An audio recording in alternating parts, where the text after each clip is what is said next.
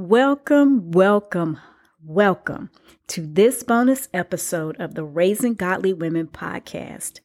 If this is your first episode, I'd like to welcome you to our journey through the parable of the sower and the seed. If you want to get to know more about our podcast, check out our trailer, which is usually at the beginning of an episode. But today I wanted to get right down to business, so I put the link in the show notes. For those who have been following our journey, you've been hearing about the various soils of our heart found in the parable of the sower and the seed, and the women we've been discussing to bring these soils to life. Well, today's episode is bringing all those soils into one place to make them easier for our listeners to find. And if truth be told, I wanted to make them easier for me to find as well. And on that note, let's dive right in and allow me to once again introduce you to Wayside Wendy, Rocky Raquel, Thorny Teresa, and Good Ground Gabrielle, affectionately known as Gigi. First up, we have Wayside Wendy. Her nickname is actually Path Patty because in some versions, the translation actually says, This soil is where the seed fell along the path.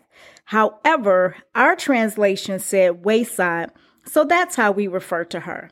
The woman represented by this soil lacks understanding. So when she hears the word, the devil immediately comes and snatches the word right out of her heart.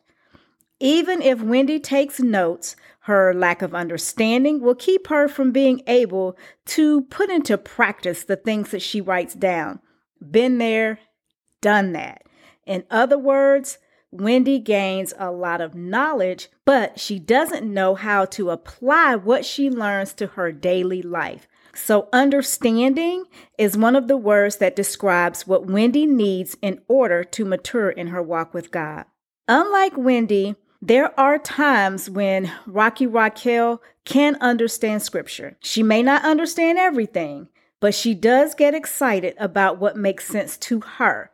However, because the soil of her heart contains stones, the word can't take root. These stones are things that Raquel holds near and dear to her heart, such as unforgiveness, bitterness, pride, anything along those lines. Raquel may not know she's holding on to these things. However, these are things that she's not ready or she's not willing to surrender to the Lordship of Jesus Christ, which causes her heart to get hard towards any scriptures that challenge her.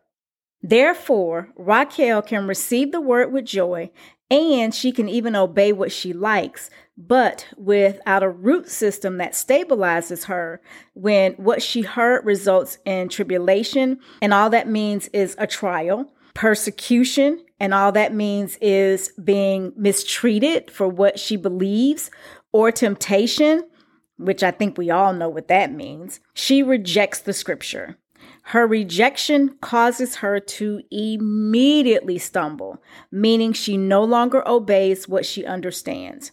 What Raquel might not know is what she's facing is actually a test of her faith because every time, and I mean every time, we hear the word, the devil, the enemy of our soul, will come to steal that word period.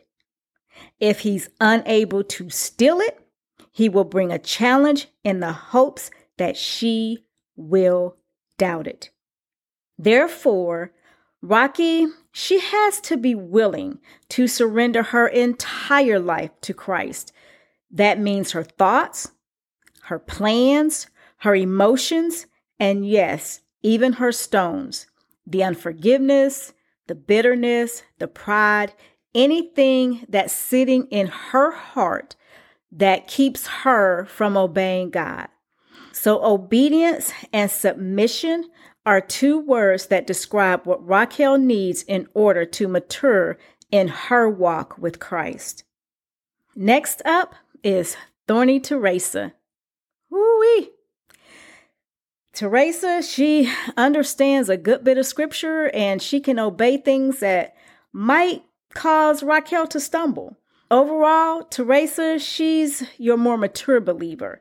Since she has a relatively good understanding of scripture, she can obey God for a season and in her own strength. As a result, she's actually able to withstand a few of life's storms. She even begins to produce fruit on the seeds of God's word that have been planted in her heart, but that fruit, it never reaches maturity.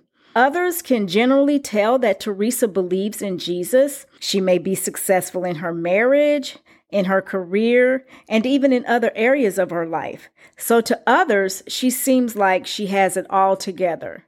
But inside, Teresa may be feeling overwhelmed as a matter of fact, Teresa actually knows how to wear a beautiful mask, but time can wear her down. Because she hasn't dealt with all the deep issues in her heart, such as childhood trauma, disappointments, hurts, rejections, you name it. She finds herself going around mountains she thought she'd conquered again and again and again. Over time, Teresa gets what we call faith weary. That's when the cares of the world, the deceitfulness of riches, and or the pleasures of life that are at the root of what's weighing on Teresa's heart will choke out the word that she heard.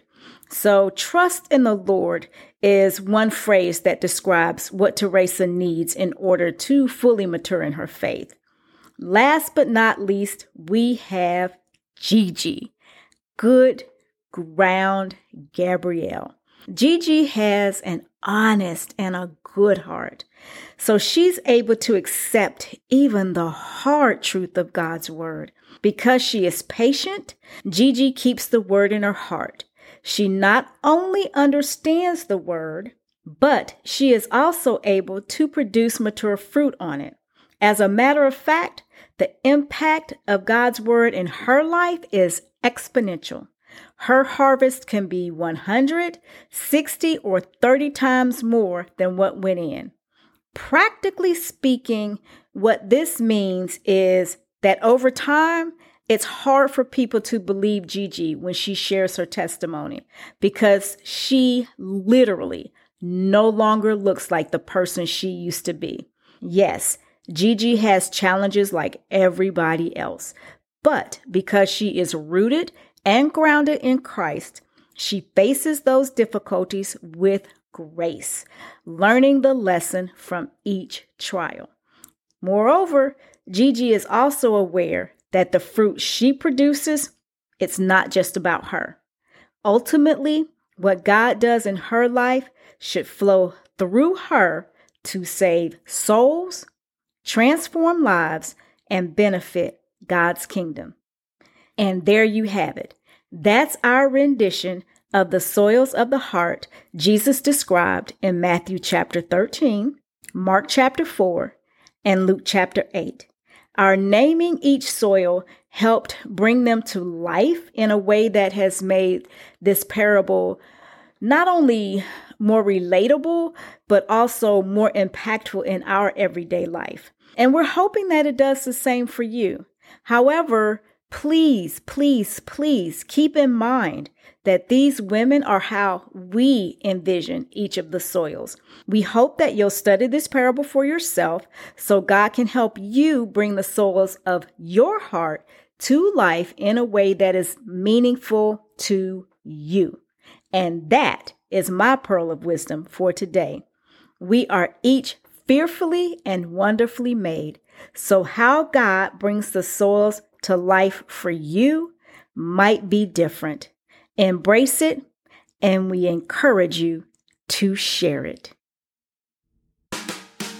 Thank you for listening to the Raising Godly Women podcast and taking this journey with us to be the Titus 2 women. We pray that the seeds of God's Word shared today fell on great soil, and that soil is in your heart. Now we hope that through these pearls of wisdom that you have gained the tools to help you become stronger, to help you become more confident in your everyday life, most especially as it relates to your walk with the Lord. We also hope that you will share your tools with those who are younger in age or even maybe younger in faith to help them become stronger and confident as well, so that they can help share with other women, passing the baton to the generation behind them. Just imagine the ripple effect our sharing can have not only in our generation, but also the generations to come, to build and strengthen the body of Christ as we all come together to empower each other. So until we meet again, feel free to join the Raising Godly Women community. Let's talk about your connection with this episode on social media in the comment section. You can also find us on Facebook and Instagram at Raising Godly Women. Be sure to tag us because we love to have you connect and be a part of the family. And on that note, may the Lord hear from you and keep you. May he make his face shine upon you and be gracious unto you. May the Lord shine his face towards you and give you peace. Shalom, daughters of God. Shalom.